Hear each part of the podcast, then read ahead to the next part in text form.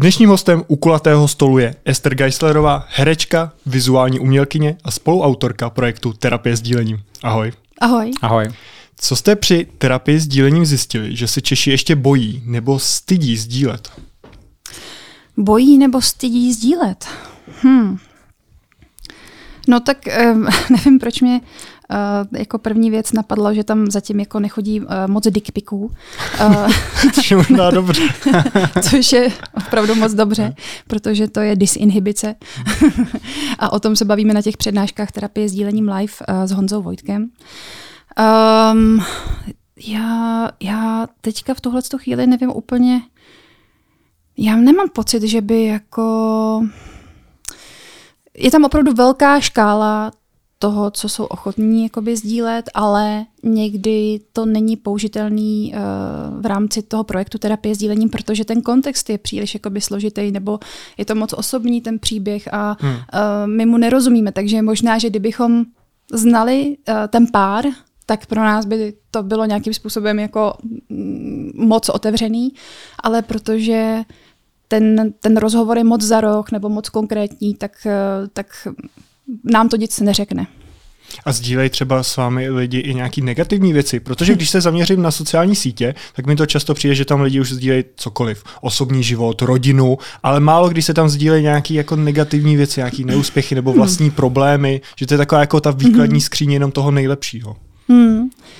No, uh, o tom je teďka vlastně ta druhá přednáška, kterou uh, jsme udělali s Honzou Vojtkem, která se jmenuje Terapie s dílením Reset, která se jakoby víc do důsledku jakoby zabývá tím, um, co ty sociální sítě jako dělají s našima vztahama, s mozkem, víc o závislosti. A jedna uh, část je, kdy já se právě Honzi ptám, jaká je jako šance na, na, na ozdravení sociálních sítích a jestli je to ten způsob, kdy lidi čas od času, místo toho, aby pořád ukazovali, jak jsou happy, jak jsou sluníčkoví, eh, jak mají krásné vztahy, jak mají krásnou dovolenou, jestli je to v pořádku čas od času vlastně tam dát jako že mají úzkosti, že mají strach, že mají bolesti, že um, i, i co se týká vlastně nějakého body shamingu, že mají prostě, já nevím, strie, vytahaný břicha, uh, i tyhle, ta, a on říká, že vlastně ano, tohle je vlastně ta cesta, ale zase na druhou stranu nesmí to být jako nějaká emoční inkontinence, jako kdy prostě člověk jenom pláče a, hmm.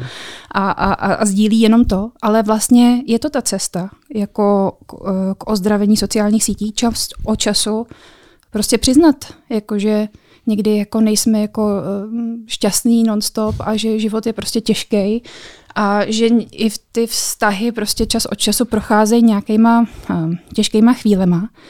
Takže já bych eh, aspoň v tuhle tu chvíli mm, vlastně řekla, že hlavně ať je člověk autentický.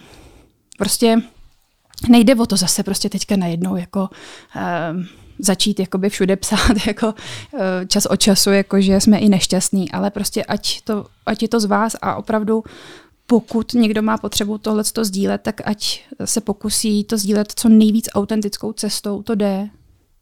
Mm-hmm. Nemůžou touhletou cestou jít tak trochu reality show? Vlastně takový ty, když se vyloženě sleduje jako člověk 24-7 zavřený v nějaký vile, něco takového. Třeba napadá mě jedna z těch úplně nejstarších, že jako Osbornovi, když měli jako kamery po svých, po svý vile a bylo tam vidět i to hezký, i to ošklivý, i to, jak se hádali, i to prostě, když přišel Ozy totálně pod vlivem a bylo tam mhm. vlastně všechno. Mm.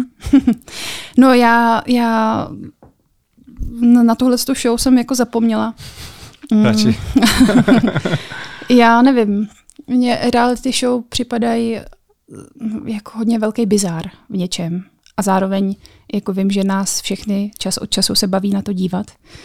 Um, nebo na prostřeno, nebo na, na různý jako um, ono se to tomu prej údajně říká, jakože takový nějaký jako pojem nebo fenomén jako diváka, který se dívá na něco z hora, jako from up and down, že vlastně my se díváme na ně jako a je nám líp, že prostě my nemáme takovýhle jako životy, nebo že nemáme takový jako finanční problémy, jako prostě tahle ta rodina, tohle to. A tohle to mě, um, tohle to se mi na tom nelíbí, že to vlastně rozděluje tu společnost, jako. Ale tam asi, um, tam asi nemířila otázka. No, Um, Protože mně přijde, že se to pak jako může trochu prolínat. Kdyby na ten Instagram jsme dávali fakt jako úplně autenticky všechno, nebo obecně na ty sociální sítě, tak... Tak už by nám tak nezbyl to... čas na náš život. To, to samozřejmě, ale pak by se z toho stala taková reality show totiž. No, to už je, jako já myslím, že to už prostě jako spoustu lidí dělá a myslím si, že to není zdravý, no. že vlastně furt je potřeba jako mm, být nohama na zemi a uvědomovat si, že sociální sítě jako mm, třeba jsou nebezpečný a jsou návykový a jsou a pro lidi, kteří třeba mají jako sklony k úzkostem a k depresím, tak jsou ty deprese probouzející. Takže jako mm, já bych spíš chtěla, aby, nebo myslím si, že ten projekt přímo i nepřímo se snaží říkat i díky těm přednáškám, že vlastně jako realita je vlastně jako nejlepší sociální síť a že uh, živý sociální sítě je potřeba vlastně opečovávat a že uh, je potřeba se dívat z očí do očí a ne z displeje na displej. A tohle je potřeba opečovávat, protože pokud eh, nebudeme mít jako um, nebudeme mít kvalitní vztahy, tak eh, nebo ne, nenaučíme se vlastně jako lidi respektovat a komunikovat spolu, tak nemáme moc budoucnost. Já jsem si v popisku na tu vaši původní show Terapie sdílení přečetl, že posluchači se mimo jiné dozvěděli, nebo dozví, jak se správně seznamovat, na co si dát pozor v online komunikaci, o mýtech a o vztazích. Tak jak se správně seznamovat v roce 2022? Já nejsem ale odborník, jo. ale jsi spoluautorka terapie sdílení. No, um, já tomu říkám kurátorka. Je to jako, že vlastně uh, v rámci toho, co já jsem studovala, to, co mě jakoby zajímá, tak já s tím materiálem pracuji jako umělec a ten ten jako distribuju a zkoumám a zajímám se o to a snažím se na to jako se všema jakoby dívat společně, jo. ale nejsem odborník na vztahy. Jo. My už jsme tady Hon, Honzu Vojtka měli jako no. hosta, no. že s ním jsme to probírali, ale zajímá mě tvůj osobní názor, Dobře. jak ty to vnímáš. Co se dozvěděl Tak Honzu? já za ty čtyři roky, co dělám tu, uh, uh, tuhletu um, přednášku s Honzou, tak uh, vím pár věcí, které jako tady asi možná jenom zopakuju to, co on říkal, ale že samozřejmě pořád jako je fajn uh, to zkusit, uh, nebát se naživo, pokud se vám prostě jako někdo jako líbí jako v, v tramvaji, v knihovně, v kině, tak prostě najít v sobě tu odvahu, protože uh, si myslím, i z vlastní zkušenosti, že na mě to jako, jako vždycky jako zapůsobilo vlastně ta míra odvahy. A i já jsem, um, když uh, jsem uh, randívávala, tak vím, že to prostě taky bylo jako oceněný, že vlastně jako jdeš, prostě vyjdeš z té své komfortní jakoby zóny a jdeš jako komunikovat a vlastně v tu chvíli i tou neverbální komunikací zjistíš, jako jestli ten člověk jako, um, jestli tam je nějaká chemie nebo sympatie nebo cokoliv. A um, pokud je to online, tak vlastně se fakt jako co nej, nejrychleji spotkat uh, naživo. A třeba tomu neříkat rande, třeba jenom tomu říkat jako potkat se, a aby se ty lidi třeba potkali jenom na rohu ulice a řekli si, jo, dobrý, ne, blbý, jako pojď tak, tak pojď dál, jako pojď, pojďme dál, pojďme si dát kafe, pojďme si pokecat, protože když se tomu řekne rande a ty lidi se setkají u toho stolu, tak už je to takový jako zatížený a už ty lidi jako přemýšlejí o jiných věcech dál, jako prostě pojďme se potkat prostě jako dva lidi na kafe, jen hmm. tak, jako bez toho zatížení. No a mm, Taky se říká, to asi taky Honza říkal, že, že uh, je větší pravděpodobnost, že ten vztah bude jako dlouhodobější, pokud to není jakoby přes online uh, nebo mobilní aplikaci, jako je Tinder nebo Grindr, mm-hmm. že mnohem uh, větší pravděpodobnost, že ten vztah bude déle trvající, jsou to fakt jenom statistiky, mm. tak je, že to je vlastně nějaká jakoby taková ta online seznamka jako mm. prostě server tak ty jsou údajně jakoby úspěšnější na to, že to vydrží díl. Hmm. Čísla. Já vnímám ty sociální sítě, že jako v dnešní době díky nim je snadnější se seznámit, hmm. ale kvůli nim je horší si ten vztah jako udržet dlouhodobě. Hmm. Protože to je snadný se s někým seznámit, stačí jedna zpráva, nějaký olejkování, fotky, nějaký komentář a už se tam naváže nějaká konverzace. Ale ve chvíli, kdy je člověk v tom vztahu, tak teďka je na té sociální síti a teď mu zase někdo napíše a najednou to vypadá, jak prostě, jak si s někým jiným rozumí, že by to vlastně mohlo hmm. být jinde lepší, ale reálně toho člověka vůbec nezná. Prostě Jasně. je to jenom ten dojem z těch sociálních sítí. Někdo ti pošle gif, víte, a prostě vše a, je lítka. no, um, hele, jako myslím si, že vy jste úplně jako ideální diváci terapie s dílením Reset, kde se právě bavíme i o těch um, o těch hrozbách, který prostě, nebo co je jakoby největší hrozba pro uh, intimní vztahy uh, um, díky, nebo no, uh, díky sociálním sítím. A um, jako těch, těch um, těch jevů, jakoby, který já pozoruju v terapii sdílením, v těch, těch, těch zprávách, je fakt jako hodně uh, od ghostingu až po nějaký, uh, jak se tomu říká, zadní hořák, backburns a tak hmm. dále a tak dále. Což je, že vlastně um, Zadní hořák, jo? Zadní hořák. To no. jsem snad neslyšel.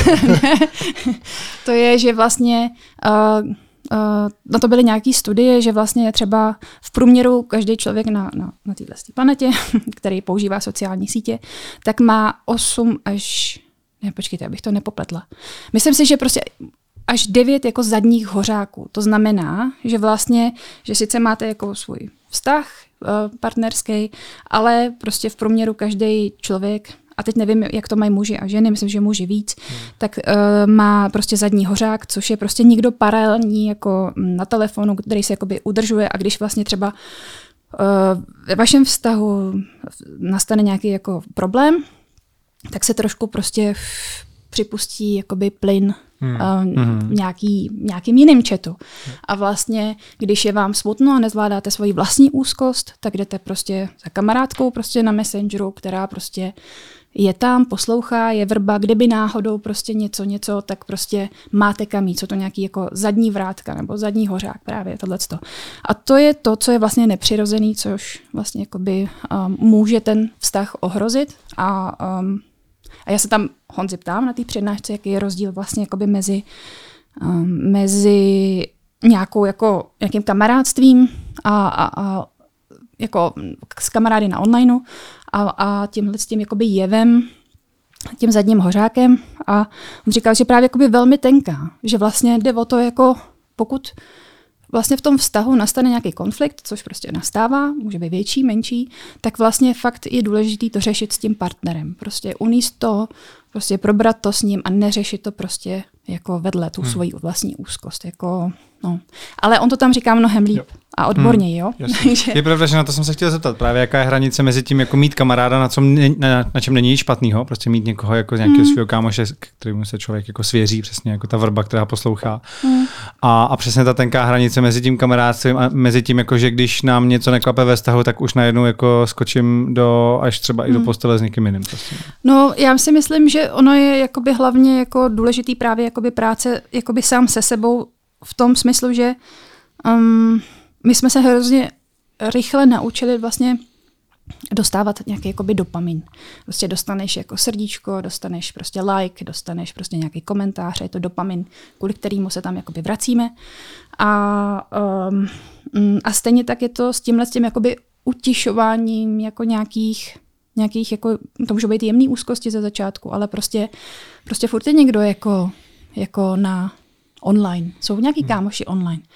Ale vlastně důležitý si myslím, že je fakt jako umět uníst tu svoji vlastní úzkost, jako tu svoji vlastní tíhu a to, že prostě někdy fakt je potřeba jako s tou tíhou a s tou bolestí jenom bejt a prostě zkusit to neřešit. Jako, a to může být cokoliv, to může být prostě, já nevím, mám smutno, tak si člověk zavolá prostě hamburger, koupí si nový boty, koupí si dovolenou. Vlastně všechno se dá prostě vyřešit jedním klikancem. A proto se tomu říká vlastně jako doba dopaminová, že my vlastně si fakt jako umíme neustále jako uspokojovat ty svoje vlastní potřeby, akorát, že vlastně údajně jakoby ten, um, ty deprese neustále jako stejně narůstají, že to je vlastně. No ale to už se dostáváme zase do části jako odborný, kterou prostě my tam máme na to celou sekci. Uh, máme tam prostě, uh, já jsem proto udělala takový jako vizualizace, animace, Mm, a uh, myslím si, že to je jako, jako fajn uh, téma pro dnešní jako společnost. No. Takže určitě jako pokud někdo jako řeší jako vztahy, online svět, nějaký úzkosti z toho, tak určitě doporučuji, aby, aby se přišli podívat na hmm, terapii sdílení no, reset. Já si myslím, že obrovský problém těch sociálních sítí obecně jako internetu té dnešní doby je to, že my máme to globální měřítko a vlastně s tou aplikací v tom našem mobilu máme k dispozici všechny lidi na celém světě, nebo skoro hmm. všechny, kteří používají tu stejnou aplikaci. A tím pádem ten výběr je strašně velký. Ty naši dědečkové a babičky byly odkázány na tu jednu vesnici, že na ten okruh prostě no, těch no, lidí. A ať už to bylo, když se chtěl někdo jako seznámit, tak prostě probral všechny ty lidi, kteří hmm. tam byli a někoho se vybral a pravděpodobně se tam jako v dalších x letech neobjevil nikdo nový. Ale na těch sociálních sítích se prostě objevuje každý den přes vlastně na, na, v každém koutě světa někdo no. nový.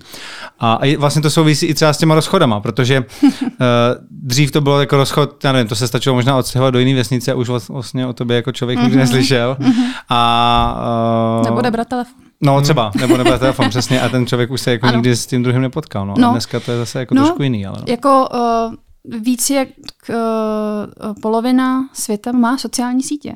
Polovina lidí, takže to máme 4,5, nebo prostě víc, takže prostě 5 miliard lidí má sociální sítě. A jak jsem mluvil o tom, jako kdo je na druhé straně světa, tak já jsem si teďka vzpomněla, že mě občas napíše nějaký int. Do takových těch jako hidden zpráv. Mm. Moje nejoblíbenější byla What color panties today? No jasně, můžeš se seznámit s někým na druhé straně země koule, ale asi... asi jinou větu bych volil. What color panties today? No, asi ono. Tak... Uh, ale my jsme jednou dělali, uh, byli jsme pozvaní na mm, uh, takový večer, který se jmenuje Fuck Up Nights, jestli no. jste o něm slyšeli, kde uh, bych to přeložila vlastně lidi um, mají takovou jako 10 minut a mluví o tom, jak je nějaký jakoby průser v jejich životě vlastně posunul dál nebo je hmm. odvedl na nějakou správnou cestu nebo lepší cestu. A my jsme uh, v té době vlastně neměli žádný jako úplný jako fuck up, a, ale uh, nějak jsme měli zájem o to udělat takovou anketu uh, a zeptat se vlastně našich sledujících, jako aby se zeptali svých rodičů a prarodičů, jak oni se dřív rozcházeli. A my jsme vlastně takhle díky tomu donutili dvě generace, že se doma bavili jakoby o vztazích. A zjistili jsme vlastně, že ono to vlastně bylo podobné, že akorát um, k tomu chyběly ty nástroje. Takže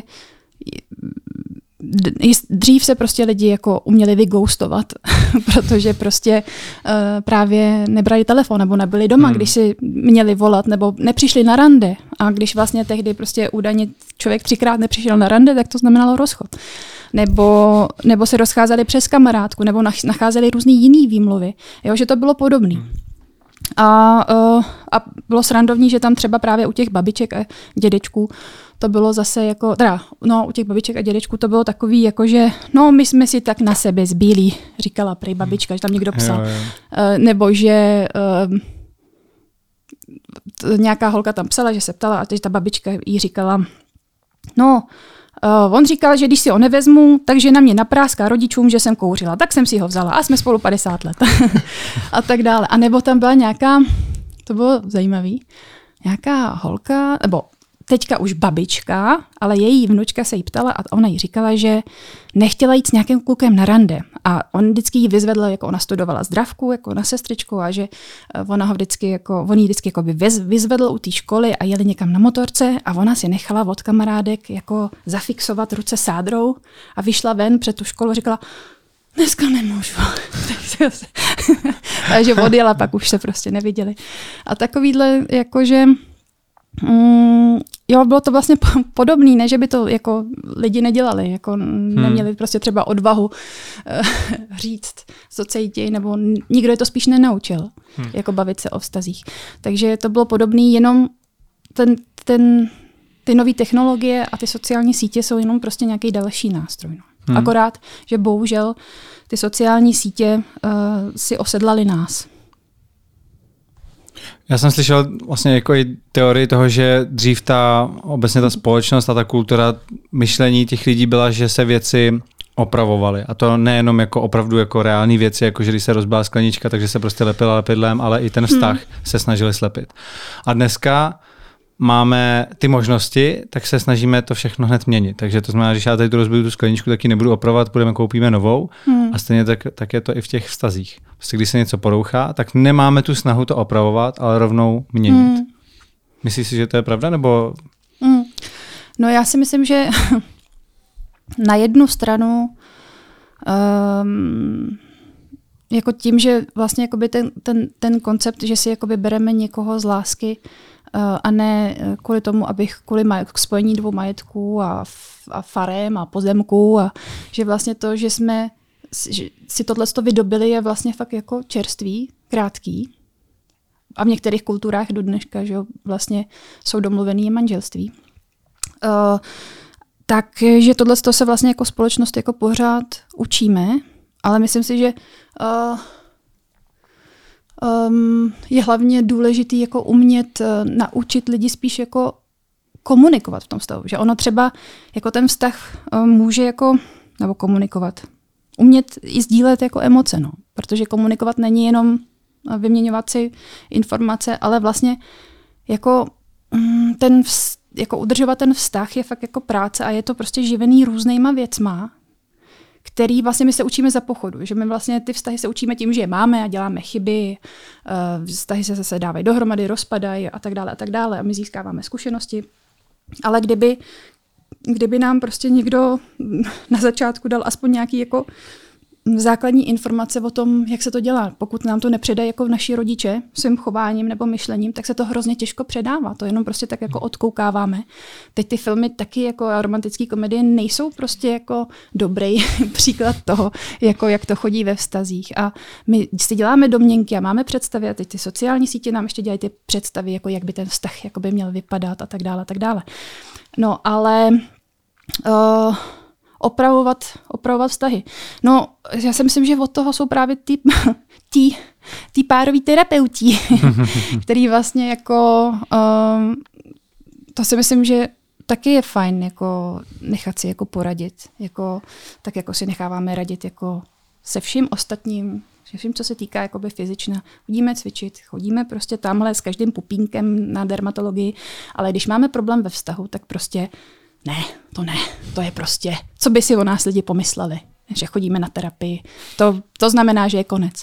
No, prostě si myslím, že je fajn si prostě uh, zajít občas na třeba, pokud má člověk pocit, že tam je něco, co by se mělo opravit prostě na párovou terapii. Nemusí to být hnedka prostě roky terapie, ale může to být prostě jako jenom konzultace. A ta konzultace může být na třeba na poprvý, na podruhý, na potřetí a prostě může se to takhle opravit, prostě jít s tím vztahem do servisu. Jako, to si myslím, že, že by bylo fajn, kdyby se jako lidi naučili a nebáli se toho. A, um, ale to všechno souvisí taky i s tím dopaminem, jo, že jak Hon, to je Honzo, Honzovo vlastně taky oblíbený téma, jsou ty vlastně, on je nazval feťáci lásky. To určitě jste možná viděli nějaký video, kde on o tom mluví. Uh, a to taky souvisí s tím, jako umět prostě zvládat asi svoje jakoby úzkosti, emoce a prostě vědět, že jsou různé fáze ve vztahu. Prostě někdy to je prostě menší depka, větší depka, ale patří to k tomu. A mm, nemusí se to hnedka měnit. Prostě. Ale samozřejmě pak jako věřím, že byly jako kdysi a možná, že pořád jsou jakoby manželství, který prostě kdy ty lidi fakt jako si myslí, že to prostě tím, že mají, mají ty děti, takže to prostě jako ukovají a že musí být spolu za každou cenu prostě kvůli dětem, kvůli, a myslím si, že třeba ve větších městech um, to není zas tak uh, uh, uh, vzácný, ale nebo jako v tom smyslu, že třeba na menších městech neustále pořád jakoby panuje mm, takový jako co a co budeš dělat s těma dětma a uh, um, nějaký jako ekonomický jako nevýhody a pomluvy a tak dále a tak dále. Jako my máme pocit tady v této bublině, že jako prostě rozvízce je prostě takhle, ale myslím si, že pořád uh, v některých jako oblastech je to prostě punc, se kterými je jakoby těžký jako žít. Ať už a je jedno, jako jestli, jaký to je pohlaví, jestli to je prostě žena nebo muž, ale prostě je to nějaký punc. Hmm. No, Ježíš, to jsme se zase... ne, hodně hluboko jeden. hodně hluboko. No, ale no, tak to si myslím, že prostě tam je strašně moc jako to jsou otázky jak pro sociologa. Jo. Hmm. Já jsem prostě, já zase se v tom tak neorientuju. Hmm. Jako mám nějaké jako zkušenosti, um, um, vidím prostě nějaké jakoby, uh, uh, případy nebo zkušenosti jakoby mých známých. No, takže a všechno tohle se vlastně nějakým způsobem jako odráží v těch zprávách, kterými lidi posílají. Tam píšou prostě jako i jako rozvedený, jsou tam i témata jako děti, střídavá péče, hmm. uh, soudy, všechno možné se tam objevuje. To není jako jenom takový jako uh, intimní čety, jako, ale jsou tam někdy i čas od času jako, jako vážnější, dospělejší témata. To mě třeba zajímá tvoje osobní zkušenost s Tinderem, který ty jsi si nainstaloval v rámci přípravy na filmovou roli, ale byla si tam pár dní podle toho, co jsi říkal. Bylo to z toho důvodu, že ti tam chodili tak šílený zprávy, že třeba polovina lidí nevěřila, že si to ty a druhá polovina ani no. nevím, co ti psala, to mě, to mě vlastně zajímá. No, jako um, no, prostě nainstalovala jsem si to tak jako vlastně na půl ze srandy, ze zvědavosti, jako jak to tam vlastně chodí. Bylo to um, vlastně v těch Pardubicích, my jsme točili v Pardubicích, takže to bylo jakoby v té oblasti. No, dostala jsem nějaký básničky, dostala jsem nějaký pozvání, dostala jsem nějaký takový jako, no tak ty se asi nepotřebuješ seznamovat, ne, takový jako polohejty. Uh, možná to bylo i tím, že vlastně já jsem si tam napsala Ester Geislerová herečka a měla jsem tam fotku, kde jsem jako těhotná, jako s břichem, protože jsme točili jako tě, těhotné scény. Mhm. a mně to připadalo strašně vtipný, ale byla to velká míra cynismu samozřejmě. A, um, a vlastně mě pak jsem si říkala, tyjo, já vlastně nechci tady jako nikoho ani oblbovat, jako jo, že vlastně oni si asi myslí, že fakt jako hledám vztah a já jsem tady jen tak prostě ze zvědavosti, takže i mě samotný to bylo žinantní, že já jako to nemyslím vážně, hmm. takže uh, jsem si to odinstalovala. Uh, když vám chodili ty vztahové konverzace na Ester a Josefína nebo terapie hmm. s dílením, bylo tam někdy něco vážnějšího, že jste to museli dál řešit? Že jste tam viděli nějaký třeba hmm. násilnický chování a nemohlo to skončit tím, že to no, nezazdílíte, ale reálně jste to začali dál, dál řešit? Hmm. Jako několikrát jsem rozesílala kontakt jako na ROSu hmm. jako eh, Centrum eh, pro eh, oběti domácího násilí. Hodně v covidu, protože vlastně tam jakoby stoupla ta míra domácího násilí údajně o 30%. A bylo to tak, že si to ty lidi vlastně neuvědomovali, že vám to poslali jako, že hele, to by mohlo být vtipný nebo zajímavý, zazdílejte to a neviděli tam, že tam je nějaký to násilnický chování? Hmm. Nebo se vám svěřili už s tím, hele, hmm. mám problém s partnerem, co mám, co mám dělat? No, já, já myslím, že tohle je vlastně docela signifikantní jev obětí domácího násilí že, nebo psychického, že vlastně vůbec neví, že jsou hmm. obětí, protože prostě ty manipulátoři jsou tak šikovní, je to takový jako pomalu, se ti to dostává do kůže a, a ty vlastně nemusíš ani rozpoznat za několik let, i, i, jako, e, jestli v tom seš nebo ne. Um, a takže jsem rozesílala i takovou uh, aplikaci, která se jmenuje Bright Sky, která, na který je takový test, uh, dlouhý test, uh, kde se vyplňuje jenom ano, ne, hmm. podle který člověk dokáže vyhodnotit, jestli je nebo není obětí domácího násilí, což je taky dobrý. No a... a tam jsou jako nějaké otázky typu bojíte se chodit domů, cítíte tak. se nepříjemně v blízkosti partnera? Tak... No všechno možné. Jich tam, jich tam jakoby spoustu, takže věřím, že, že to fakt jako vygeneruje hmm. jako nějaký relevantní výsledek. No a um, pak někdy třeba um, čas od času se stane, že prostě napíše nějaká holka, že prostě je třeba čerstvě rozešla a já třeba zrovna v tu chvíli tam opravdu jsem a je to zrovna jakoby jako eh, čerst, fresh. a uh, tak protože sice já fakt jako nejsem žádná, nebo kolegyně, se kterou se střídám, Zuzanka, se střídáme po 14 dnech. Nejsme žádná jako uh, centrála nebo linka bezpečí, ale vlastně v tu chvíli jenom lidsky jako zareaguje, že hmm. prostě jako um, hele, prostě bude líp, jako uh, byl to debil, jako ne, neboj se, jsou lepší, jako fakt pomáhá tohle, tohle. Um, prostě jenom tak jako lidsky tam v tu chvíli být, jako nejsem zase takový, jako um, nemám to tak na háku, jako že bych prostě to, to jako, dál, no. no, hmm. to ne. Ale tam jako ty zprávy jako chodí fakt uh, strašně často, jako furt, furt, furt, furt, furt, takže už někdy nejde jako ani uh, odpovídat. Já prostě bych hrozně ráda všem odpověděla a, a zeptala se třeba navíc a jenom občas to jako jde. Takže já vlastně jenom my si jako jenom osrdíčkujeme ty, co už jsme četli, protože ty lidi se vracejí, takže tak jako člověk os, osrdíčkuje ty ty, které už třeba jsou přečtený nebo který už jsou uložený jakoby u mě a tak, no. Takže, no, tak, tak, vážný. A ty jsi říkala, že většina tady těch zpráv, které vy sdílíte, chodí bez kontextu, že? takže vlastně jako neznáte ten kontext. Ale tady v těch případech, kdy se někdo vyloženě svěří, anebo, nebo dotyčným odpovídáš, nebo dotyčný odpovídáš, tak tam asi pravděpodobně ten kontext bude, že jo? Protože tam, tam prostě jo. to bude, může být i ne, jako víc nějaký celý příběh. Nebo... Je, někdy píšou ty kontexty. Hmm. Někdy je napíšou, někdy ne, to tak pade napade, někdy napíšou jako několik stránek hmm. celý, celý vztah, ale je to vlastně jakoby jenom jakoby jedna strana a, a vlastně není možný to všechno jako učíst. A co nějaká zpětná vazba? Máš vloženě nějakou zpětnou vazbu, že to někomu pomohlo? Ať už jako obecně ta terapie, to, že třeba mm. není to ani člověk, který by napsal sám uh, a sdílel nějakou svoji hlášku vztahovou, ale tím, že jenom si to četl, ty hlášky mm-hmm. ostatních, takže mu to třeba nějak pomohlo. Mm-hmm. Jo, jo, hodně, hodně takových jako je jako hezkých pozitivních ohlasů. Um, vlastně většinou tím začíná ta zpráva. Jako ahoj, mám, jako moc mi to pomáhá, každý den se zasměju nebo si uvědomím, že v tomhle tom jako nejsem sama. To je hodně častý, jakože pokud nenapíšou kontext a toho vztahu, tak, tak vždycky ta zpráva začíná takhle. Uh, a pak tady posílám svoji perličku, nebo taky vám chci něco poslat a tak.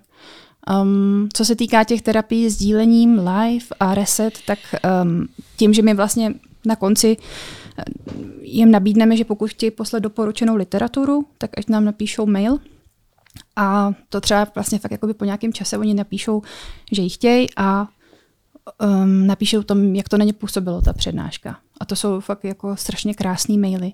Já si jako ukládám čas od času, je nějakým způsobem jako zveřejňuju, ale uh, je to tak, že to vlastně eh, fakt jako může přinést úlevu eh, lidem, jakože, mm, protože Honza tam, Honza tam mluví jakoby o nějakých případech z terapeutovny. Um, já tam mluvím o svých nějakých jako zkušenostech, se tam taky docela jakoby otevírám, sdílím live, naživo prostě s těma lidma. Je to takový hezký jako mít fakt jako takovou talk show, kde se vlastně vytvoří nějaká důvěrná atmosféra za ty dvě hodiny přednášky a pak půl hodiny jako debaty. A uh, tak um, nejčastěji je vlastně, že, že, že to je fakt jako praktický. Že tam dostali praktické informace, které vlastně jako by netušili, nevěděli, nikdo jim nikdy neřekl.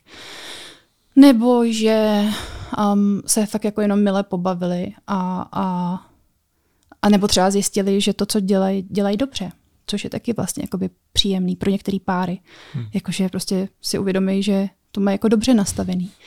Uh, a nebo jako to, to prostě tak nějak jakoby vidíš i na těch divácích jakoby v tu chvíli, že jako v různých chvílích jakoby pokyvujou a fakt jako každý má jako zkušenost s nějakým prostě divným rozchodem nebo divnou situací.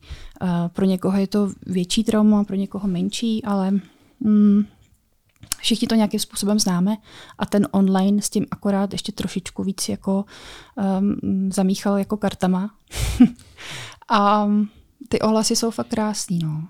A nás to hlavně s Honzou strašně baví. Že jako se na to hrozně vždycky těšíme a, a i když jsme unavený, tak vlastně tak čtvrt hodiny prostě před tou přednáškou eh, je to fakt jako radost, jako dělat něco takového jako smysluplného. Jak probíhalo to vaše rozdělení s Josefínou Bakošovou? Protože vy jste byli jako duo, Estera mm. a Josefína, Instagram pořád se tak jmenuje. Mm. Tak uh, od koho přišel ten impuls a jak to proběhlo? Protože věřím, že když jste tak dlouho byli duo, ten projekt mm. se po vás jmenoval, tak to asi nebylo jednoduchý, takhle se ze dne na den rozdělit. No, tak on v tom trošičku taky uh, svoji úlohu sehrál covid, protože vlastně my jsme s Josefínou Um, my jsme hodně uh, jeli na takový, jako na takový vlně jako setrvačnosti, nebo setrvačnosti. Docela takový jakoby intenzivní vlně tvorby. My jsme vlastně za těch 2018, 19, 20, za ty tři roky jsme udělali prostě asi sedm kolekcí v oblečení, knížky, tohleto. A ono se to tak vlastně samo začalo jako um, vyvíjet tak, že vlastně mě začalo zajímat uh, ta terapie s dílením, protože já jsem dělala ten Instagram, uh, bylo to něco, co přesně sedělo na to, co já jsem třeba dřív dělala jako na AVU, protože jsem se věnovala na AVU jako tématům vztahu. Studovala jsem intermediální konfrontaci na Umprum, takže mě vlastně přesně tohle jako byla taková jako kombinace všeho. A mě tohle téma hrozně zajímalo, takže já jsem pak vlastně byla iniciátor různých jako těch uh, dalších jakoby projektů. A zjistila jsem pak, že mě to naplňuje mnohem víc, než uh, ty kolekce v oblečení. Myslím si, že jsme byli v obě dvě taky unavený, um, protože ono to je strašně moc práce. Jako ono se to nezdá, ale prostě to je jako neustálý jako opečovávání, obhospodařování a um, prostě tamhle látky, tohle, tamhle to, propagace. Jo? Takže to bylo strašně vyčerpávající a um, myslím si, že jak uh, říká jedna párová terapeutka, Esther Perel, naše oblíbenkyně s Honzou, takže ten vztah jakoby vyčerpal potenciál. Takže my jsme, jako, my jsme si řekli, že bude jako lepší, když se budeme každá jako soustředit na to, co nás baví, jako Zefína na svoje kolekce, aby měla prostě jako pro svůj prostor. A já zase víc eh, na to, co zajímá mě. A tím nemyslím jenom terapii sdílením, ale i nějaký svoje vlastní umění Jakože jsem potřebovala hmm. svůj čas, ona svůj čas. To chápu takhle no. vlastně z té vztahové roviny, ale když jo. už to byl také velký projekt, museli se to řešit i nějak jako biznisově, typu nějaký jako rozdělení peněz a také. Když ten projekt trval několik let, hmm. generoval nějaký příjem, tak jestli i tohle jste řešili. Jo, tak my máme perfektní účet, účetní. která Jaký to, vyrovnání tam která to, uh, jo, která to vlastně nějak jako vymyslela, uzavřela, tak hmm. tam jako jsou i věci, kterým prostě já jako úplně jako nerozumím, ale mm, ono vlastně, jak, jak byl ten covid, tak vlastně ty, ty příjmy vlastně úplně šly tak jako uh, zvláštně jakoby na nulu. Hmm. Jako co se týká vlastně té tý módy, prostě lidi jako šetřili ne, a neměli potřebu prostě uh, si kupovat nové věci, uh, nemohli jsme přednášet a tak dále. Takže to se tak, to se tak nějak jakoby vyšumělo, jako kdyby se to prostě fakt jako mělo stát. Jo. A Mm. A my jsme, si, my jsme tomu řekli, že jsme ten projekt uspali a myslím si, že si prostě potřebujeme, nebo co se týká té tý mody, jako Ester a Josefína, prostě nějak jakoby odpočinout. Hmm. Ty... Ale terapie s dílením prostě se mezi tím vlastně um, jako stal pojem sám hmm. sobě. silný, jako sám o sobě. Hmm. A to, to udělali vlastně jako, to je ta věc, jako, to je, ta věc, to, to nikdo neudělal, to se prostě stalo. jako to jsme jenom otevřeli tomuto cestu. A byla to potřeba těch lidí jako sdílet tyhle ty věci.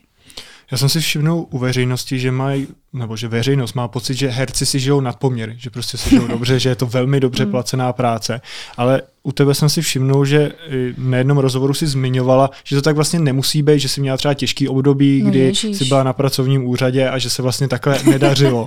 tak uh, jestli, jestli můžeš přiblížit tu situaci, kdy, kdy se to vlastně stalo a že to není tak, jak si veřejnost myslí, že herci, herci jsou milionáři, každý, kdo se objevuje v televizi nebo v kině, je, je za vodou. No. A máš ten dojem taky, že vlastně takový, tak, jo, jo, dojem jasně, je. jasně. Mně to připadá jako strašně vtipný teďka, protože uh, zrovna jako včera uh, jsme uh, s mým milým a, a, a ještě s jedním kamarádem hercem jsme seděli někde na pivu a, a říkali jsme si, jak je to fakt jako v dnešní době jako fakt těžký, protože tak točí se míň. Um, myslím si, že člověk furt jako žije jako z ruky do huby. Um, a samozřejmě jako, jako jsou, jsou, jsou herci, kteří třeba mm, um, jsou v nějakých třeba jako projektech, seriálech nebo jdou z filmu do filmu a do toho jako hrajou divadlo. A určitě jsou prostě lidi, kteří uh, mají větší štěstí, menší štěstí, ale fakt to není tak jako v Americe, kdy vlastně člověk herec v Americe prostě, když jde do nějakého nového filmu, tak jakoby um, ve chvíli, kdy podepíše smlouvu, tak mu opravdu prostě přistanou prostě ty miliony, já nevím, je to méně víc milionů, hmm.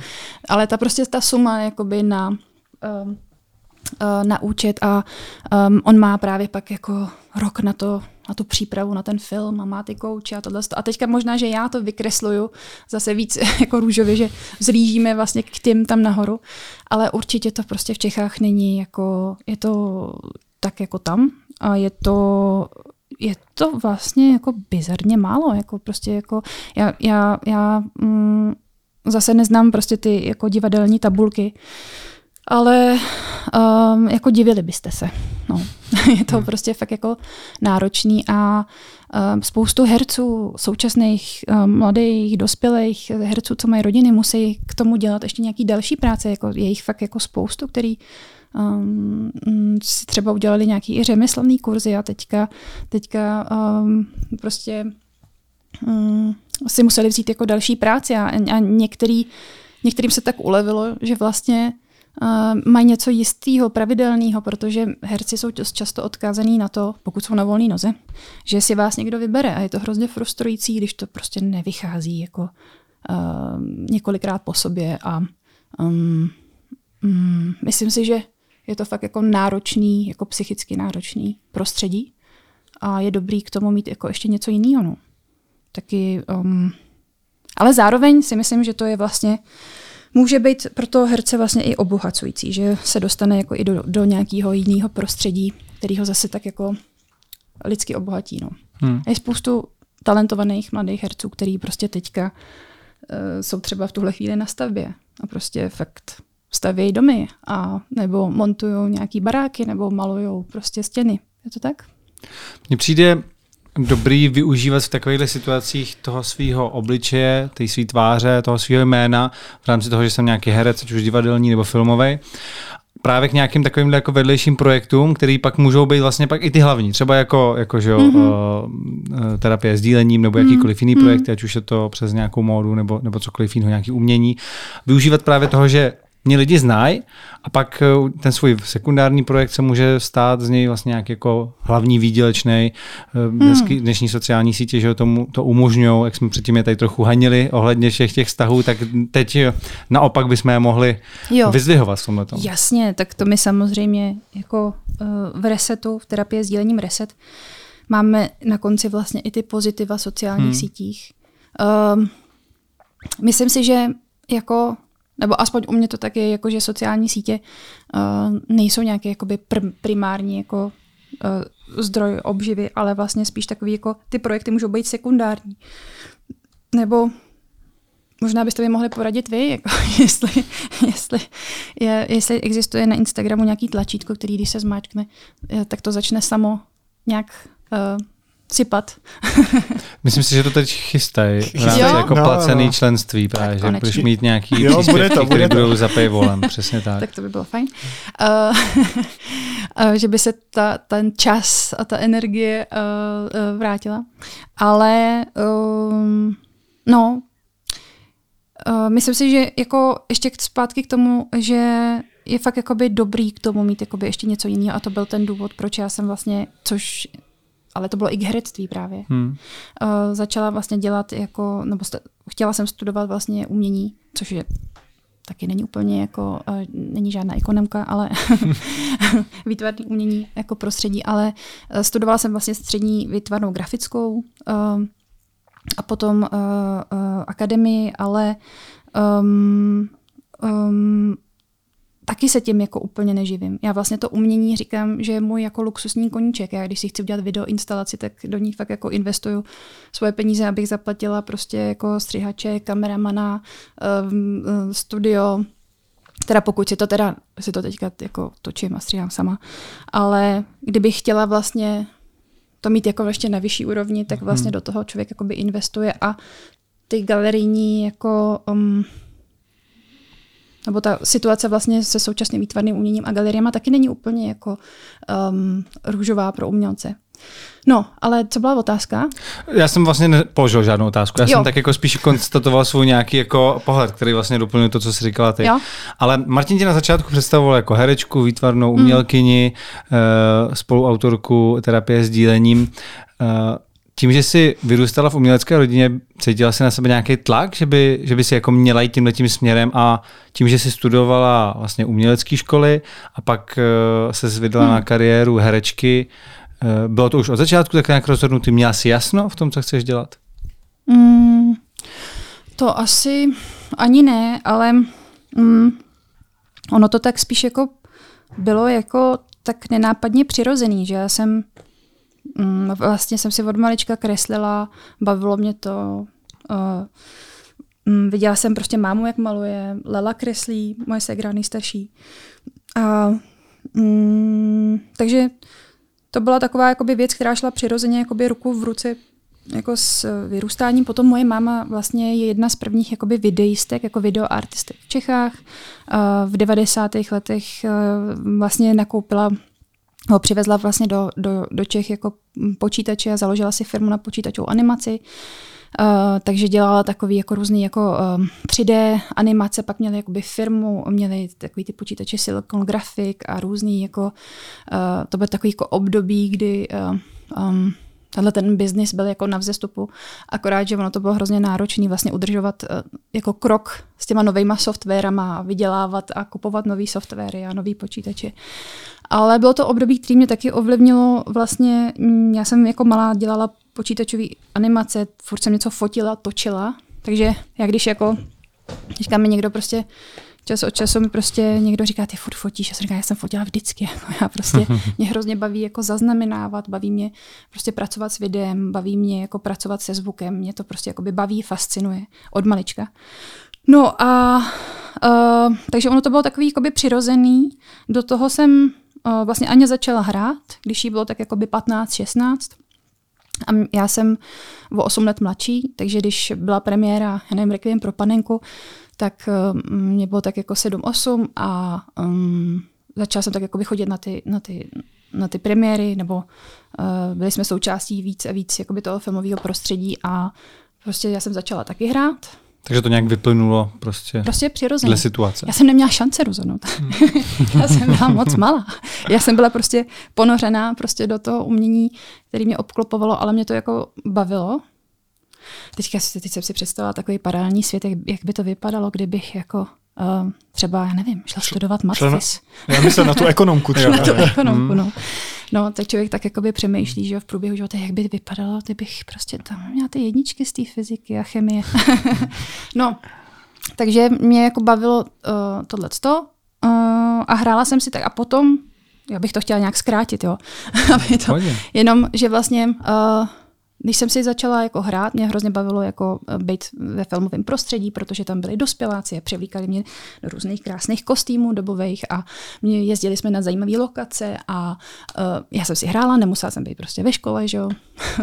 a bavilo mě to.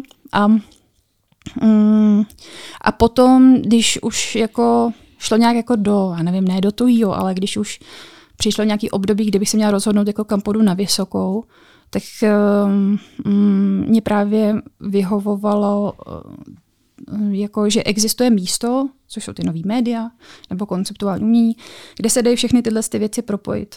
Takže já jako pracuju ve svém vlastním umění s herectvím, jako s formou, jako uměleckou formou. Takže já používám jako sebe jako, jako umělecký dílo nějakým hmm, způsobem. Hmm, hmm. Takže um, se to dá jakoby propojit a mě vždycky třeba, uh, nebo teď už je to běžný, jo, ale v, před těma, já nevím, uh, 10-12 lety, kdy já jsem jako uh, dokončovala uh, AVU, tak uh, mě jako mít prostě jakoby uh, kvalitní jako uh, filmový obraz nebo prostě profesionální filmový zpracování uh, mm, bylo vlastně jako třeba vzácnější. V dnešní době už jako studenti jako už taky mají jakoby přístup mnohem lepším jako technologiím a, a materiálům a všemu. Takže uh, jsem ráda, že i na tyhle jakoby úrovni se to posunuje. A v roce 2002 si vyhrála nějaký to národní, nebo národní kolo, že jo, Elite modelu, mm-hmm. nebo mhm. národní finále, něco takového. A takže modeling, modeling eh, byl taky ve hře, nebo ne? Tomu se chvíli věnovala, že jo, minimálně teda v týhle, v, okolo tohle toho data? Jo, no, jako věnovala jsem se tomu asi od 16 do 18. Uh, eh, já tomu říkám, že to byla taková super brigáda. Jakou vy jste dělali brigádu? Třeba. Ne tak zajímavou. no, no. Já, já jsem v 18 začal podnikat a předtím to byly úplně taky ty jako nezajímavý brigády. Že podnikat, jsem manuál, to je zajímavý. No, no, ne, to já jsem ti chtěl říct, že, že by bylo jedno, jakou školu by si šla studovat, že by si stejně u toho skončila. Já jsem studoval na VŠE, Patrik vystudoval jo. ČVUT a 8 let děláme videotvorbu. Mm-hmm. Takže vlastně ono je mm. jedno, co vystuduješ, pokud tě to k tomu mm. táhne, tak to stejně začneš dělat. Mm. No ale jako myslím, jako brigádu, brigádu. Brigádu, no, no já jsem dělal třeba normálně doplňování zboží v obchodě, v řetězci. Dělal mm. jsem na recepci ve, eh, ve fit centru. Uh, taky jsem byl v jedné agentuře, takže jsem hrál v nějaké reklamě, ale, mm-hmm. ale to bylo spíš takový, že... Na co? Um, to byla reklama na Tide, respektive P&G, Procter Gamble. Aha. Pod nimi byl Tide a bylo to ve spolupráci s Olympiádou v Londýně, která tenkrát byla. Jako na prací prášek. Přesně tak. Jo. Byla to prostě reklama na olympiádu, ale zároveň Tide, prací prášek, uh, P&G tam byl jako sponzor té olympiády, takže to bylo Já jsem jako dělala reklamu spojený. na Bompary, když mi bylo 8. Jo? Hmm. Hmm.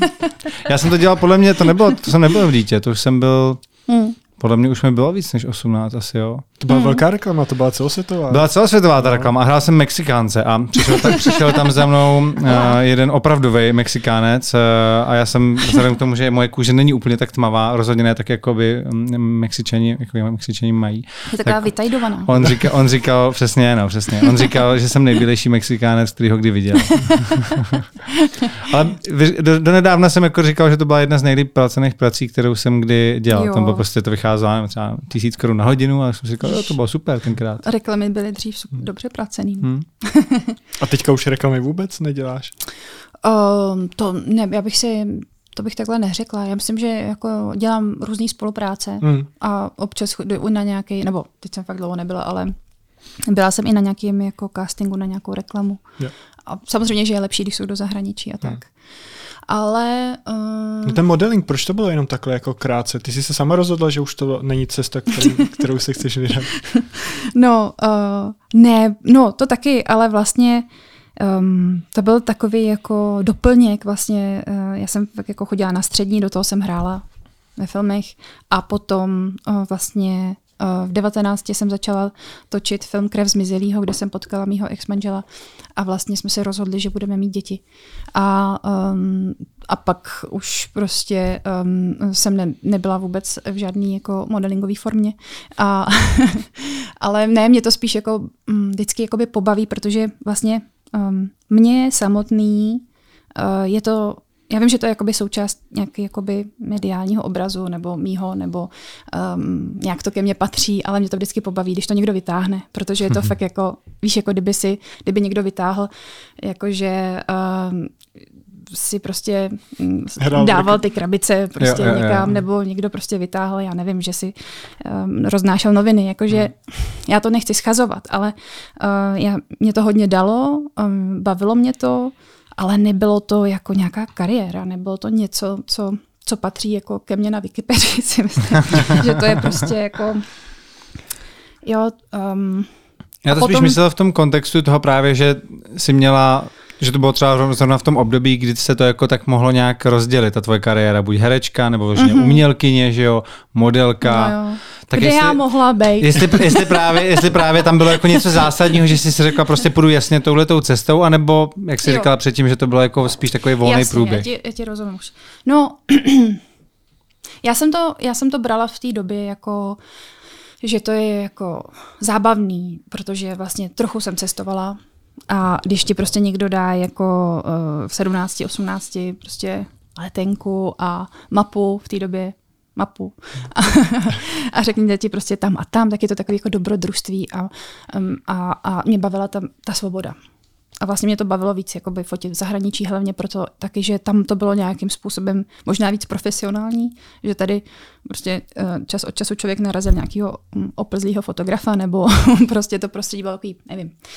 A, a mm, no, takže a, a zároveň je to určitá forma nějakého takového herectví. Sice jsi na té kameře, prostě hraješ jako vteřinu, než to cvakne, ale prostě taky se tím tak nějak jakoby učíš, jako učíš se prostě pracovat jako s čučkou uh, kamery a mm, no a pak to prostě tak nějak přirozeně vyprchalo. Mě vlastně víc jako táhla, jako táhlo to umění jako a, a, a vlastně to prostředí si myslím, že mm, ne, že bych měla nějaké jakoby špatné zkušenosti, ale spíš si prostě řekneš jako mě to nebaví.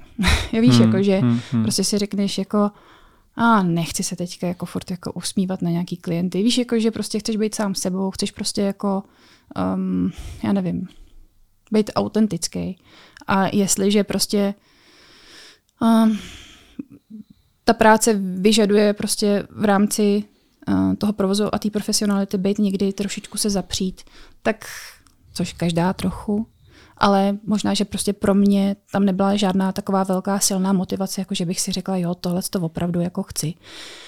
Um, no, jako je fakt, že já jsem si myslela, nemyslela jsem si, že um, když budu točit ten film Krev zmizelýho, a, a že když jsem, předtím, než jsem potkala vlastně mýho ex tak jsem si nemyslela, že prostě hnedka, e, co ten film jako dotočím, že budu jako, nebo že budeme mít děti. Jako, já jsem si myslela, že třeba, ale prostě my jsme se tak jako strašně zamilovali, že jsme prostě uh, chtěli prostě uh, mít něco společného navždycky a tak se to tak stalo a mělo to tak být. Mm-hmm. A pocitovala si nějaký ten svůj vnitřní tlak, tím, že jsi vlastně jako z umělecké rodiny měla si ještě uh, sourozence, že, který už se nějakou tou kariérou třeba vydávali? Tlak. Mm. Jako ať, už jako, ať už jako vyloženě, jako, že třeba si slyšela někdy něco od rodičů, anebo jestli to bylo tak, že eh, jenom si sama pro sebe říkala, jo, taky bych asi měla jako něco pořádně.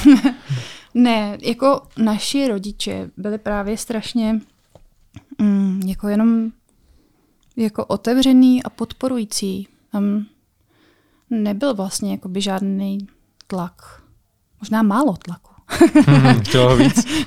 ne, jako nevím, prostě to tak prostě se přirozeně jako dělo a um, myslím si, že určitě tam byla i nějaká jakoby míra, jako, samozřejmě tam musí být míra podpory, jako když tě prostě máma vozí jako na nějaký kostýmky, kamerovky, tohle. Uh, pořád jsem byla jako dítě a uh, měla jsem prostě jako, uh, jako svého ochránce.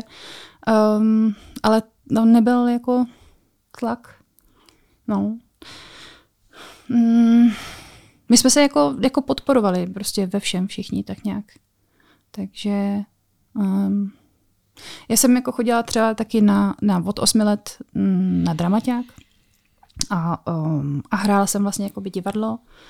Um, přesně do nějakých 15, když jsem šla na tu střední grafickou, což mě taky bavilo. A, takže já jsem prostě fakt měla zkušenost, že jde dělat jakoby v obojí, že jde dělat jako si hrát, hmm.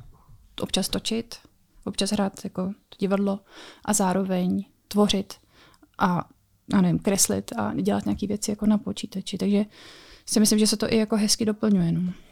A máš ten pocit pořád, že tam je prostor pro tu hravost, nebo už je to často, nechci říct jako povinnost, ale máš nějakou zodpovědnost, máš nějaký závazky, takže musíš myslet nejenom umělecky a kreativně, ale i hmm. ekonomicky. No jasně, no. Teďka mám pocit, že čím dál tím víc. Hmm.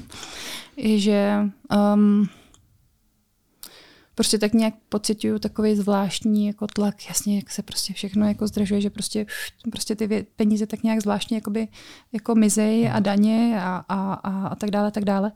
Ale spíš si myslím, že je jako, když máš nějaký projekt, který je jako vystavený na nějakých jako uh, zdravých základech a ty jim věříš, tak člověk má jakoby zodpovědnost k tomu, aby prostě to, aby se to opečovávalo dobře pokud je pro tu firmu nebo pro, tu, pro to jméno prostě dobrý, aby to jakoby rostlo, tak je hezký prostě eh, do toho dávat tu energii a ta se musí vracet. Jo?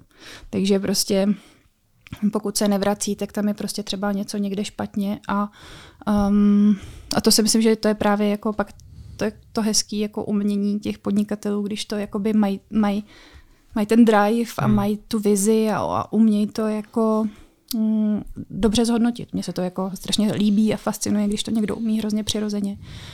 No a no, mně osobně chybí jako mm, asi spíš jenom jakoby prostor na moje vlastní uh, věci, ale to je moje, to je moje, to je můj uh, úkol se naučit vlastně líp hospodařit jakoby s energií a umět si fakt jako udržet v diáři prostě volný časy, kdy prostě já si řeknu, že budu prostě něco točit vlastního, nebo budu, um, že si zase zamaluju nějaký obraz.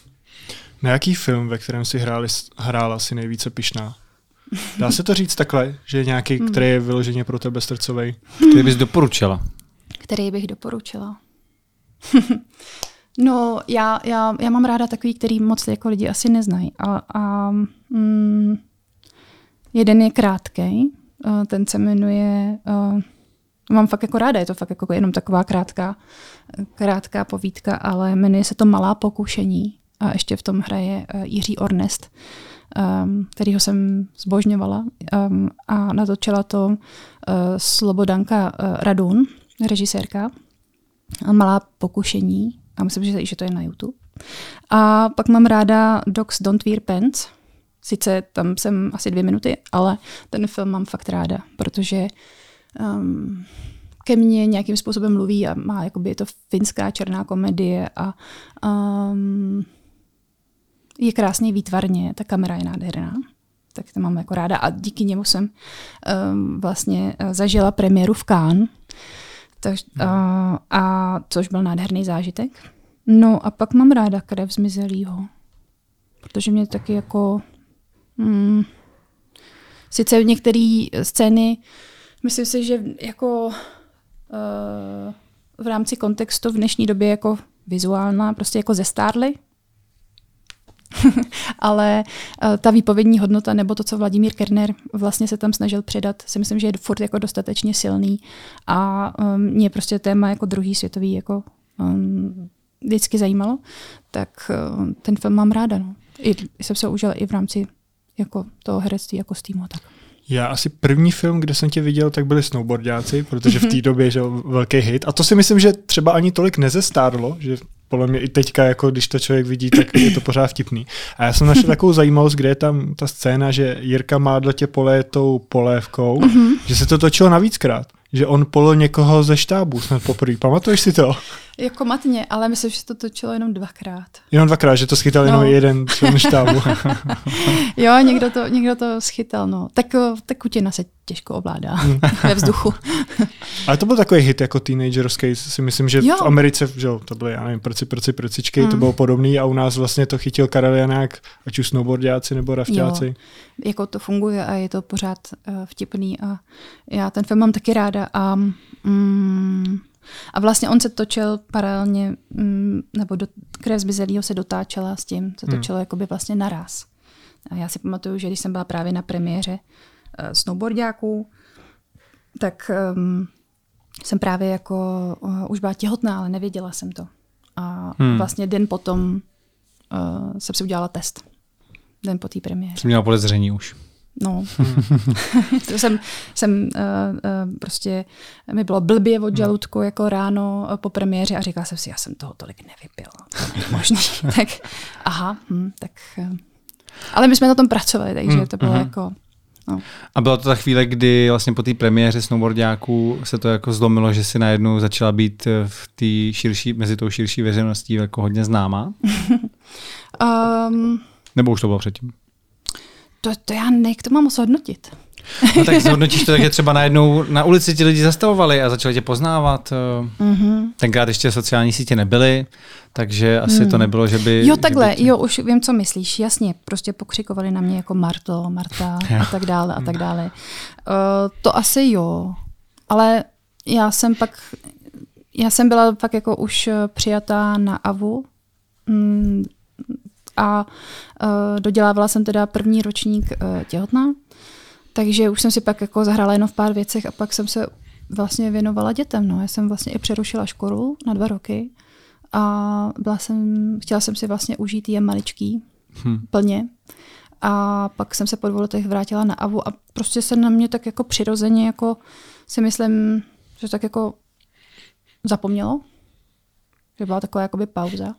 No a mm, no a pak prostě um, jsem si musela jakoby svůj uh, život tak nějak jakoby uh, vydupat zpátky.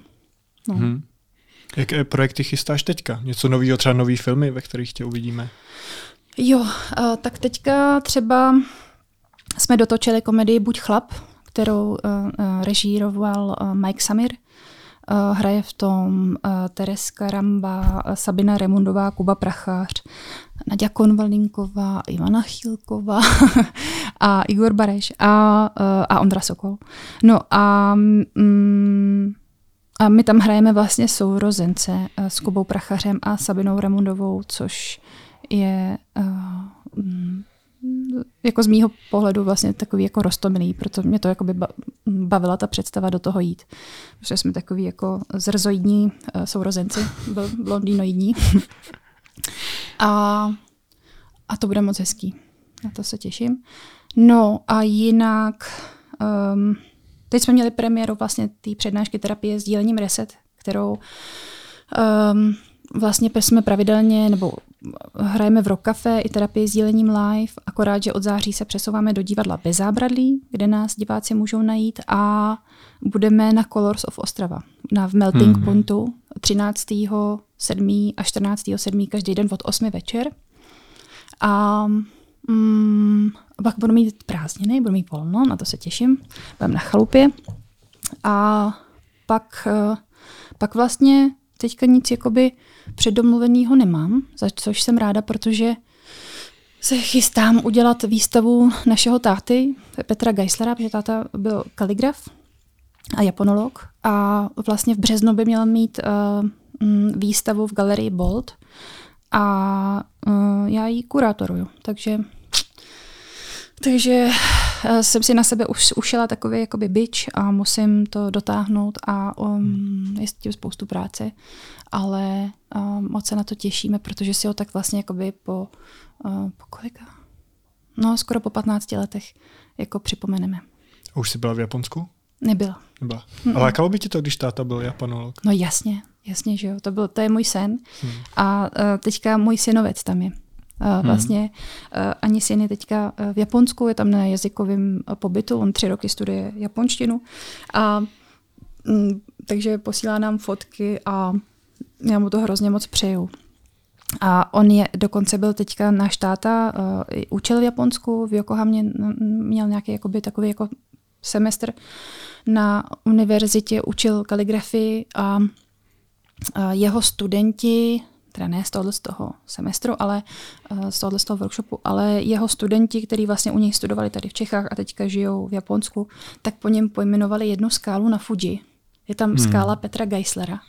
A, a vlastně ani si nám posílal jako fotky z téhle skály, tak to bylo strašně jako dojemný. Že on vlastně se tam takhle jako Mm-hmm. A je to nějaký oficiální název, nebo to je jako, že, že studenti si to tam tak jako... Uh, je tam nějaká, to jako je vyhledatelný je normálně? To, je to někdy vyhledatelný, ale um, mm, mám to na Facebooku, na Instagramu, je to nějaká Fifth Station a je tam prostě asi nějaká malá cedulka skála Petra mm-hmm. Geislera. Je tam takový krásný bílej kmen a oficiálně, já myslím, že já nevím, jak to udělali, ale prostě je tam nějaký kus kamene pojmenovaný prostě po našem tátovi.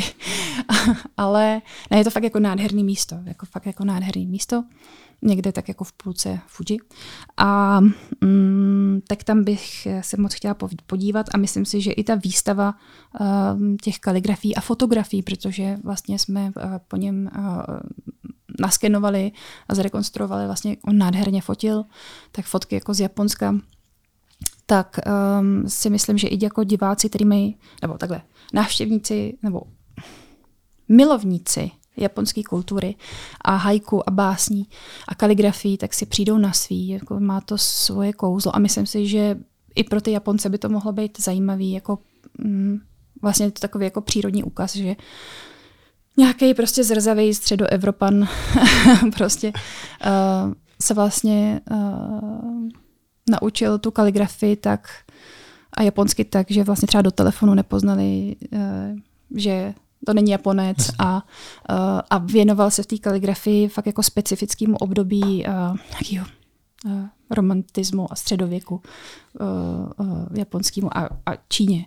Takže vlastně má tak jako specifický, specifickou odnož. No. Hmm, to je zajímavý. Máš nějakou vysněnou roli, kterou by si chtěla zahrát? No, ani ne. Já jsem... Nenáročná. Ani ne. nějakou, ne, to ne. Um, nevím, mě vždycky jako lákalo um,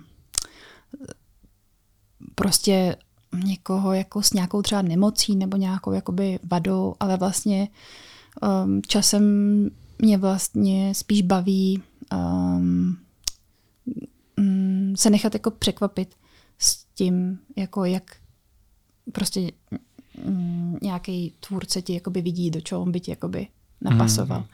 Ale um,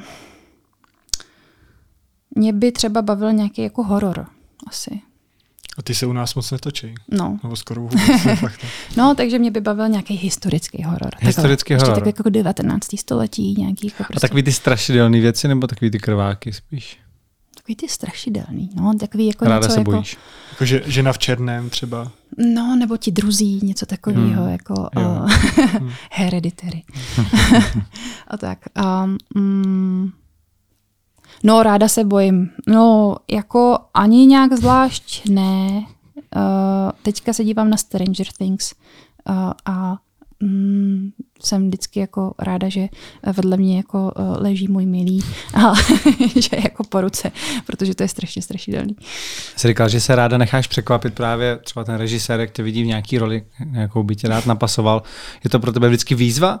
Uh, připravuješ se nějak speciálně na ty role? Máš něco, něco nestandardního, kromě toho, že se naučíš scénář, teda doma si to vyzkoušíš před, zrcadlem?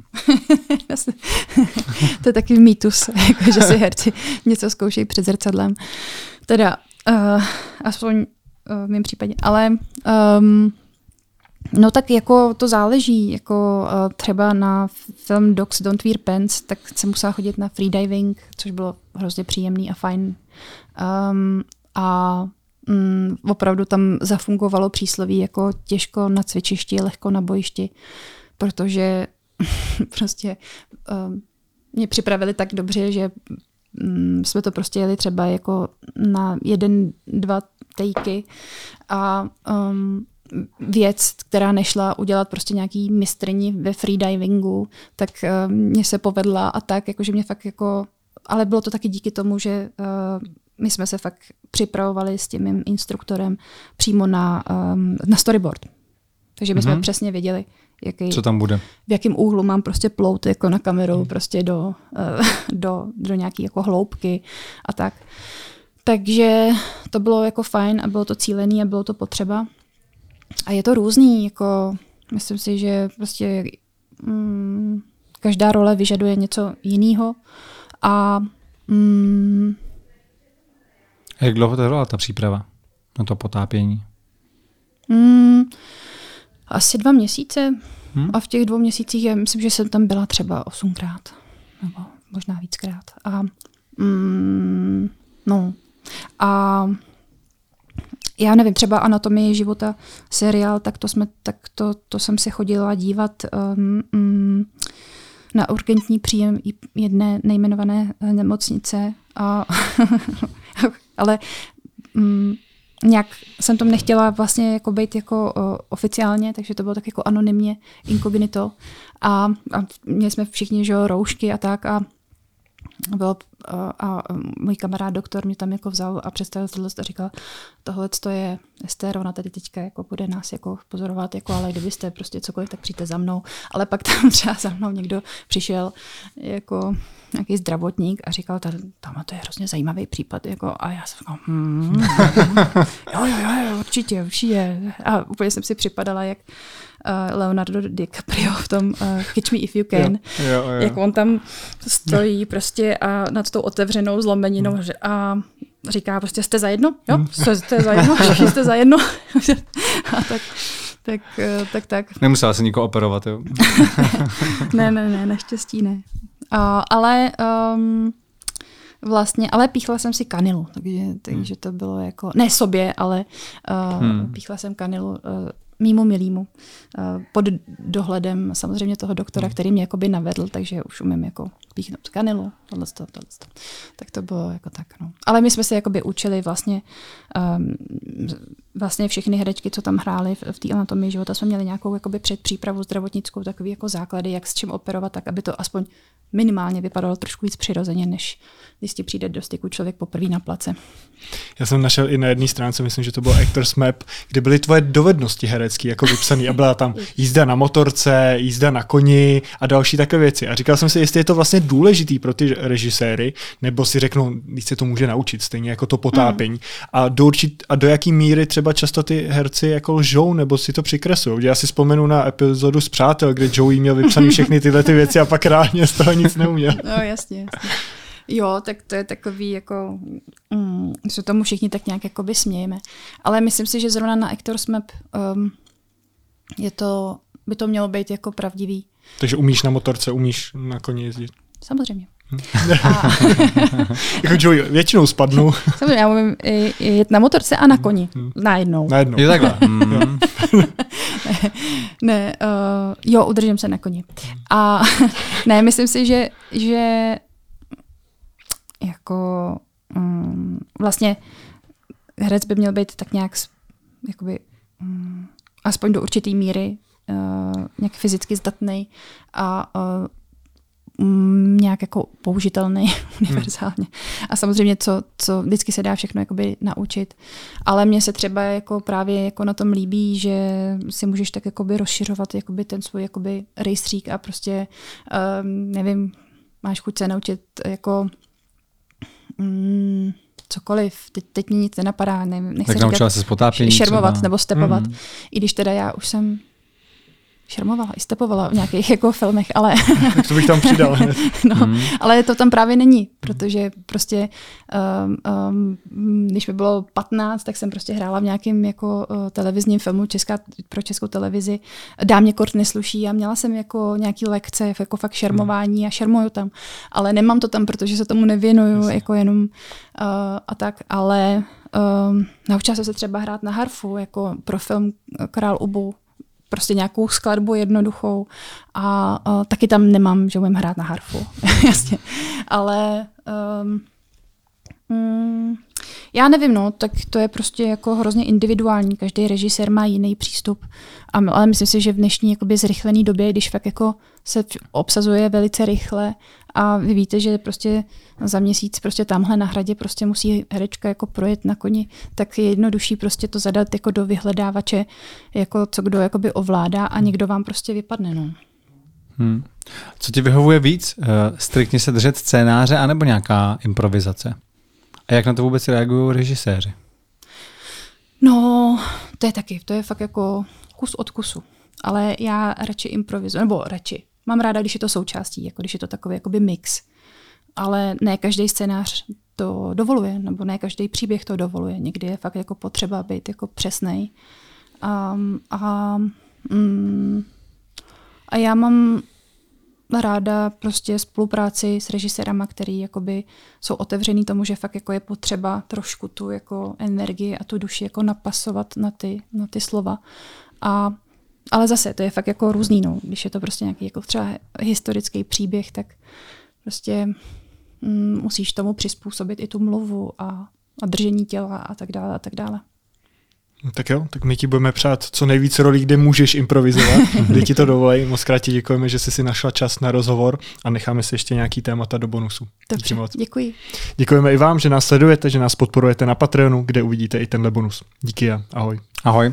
Ty jsi se v Dubnu na svém Facebooku vyjádřila k docela takový kauze, která se řešila na sociálních sítích i v médiích, a to organizace Hnutí pro život. Oni tam navrhovali, že místo postinoru, který by se tam hmm. posílal, by se tam byly lepší pepřáky a nějaký houkadla. Je to strašný. Pak se to začalo hodně je řešit strašný. a vy jste k tomu teda vydali to ano. prohlášení, že se od nich distancujete ano, a že nechcete, aby to dál používali. Respektovali to oni? Dost mě překvapilo, že to tam na těch hmm. jakoby, stránkách mají. No, tak jsme se jako distancovali a um, ale bohužel prostě jsme se upsali jako ďáblu. Za sebe musím říct, jako jak se vyprofilovali, ale možná, že takový byli vždycky a já to prostě hmm. jenom nevěděla a byla jsem prostě naivní. Já jsem tam uh, volala vlastně, aby to jako okamžitě jako stáhli, že si prostě nepřeju být s nimi jako za žádnou cenu spojovaná. Jak se stavíš k víře? Eh, hraje v tvém životě duchovno zásadní roli, nebo to vnímáš jen jako povídačky pro důvěřivé lidi? To, jak jsi se bavila o tom tvém tátovi, že pracoval pro japonská média, nebo mm-hmm. pro nějaký japonské noviny? Yomiuri Shimbun. Ty jsi byla i jako účinkující v soutěži na lovu.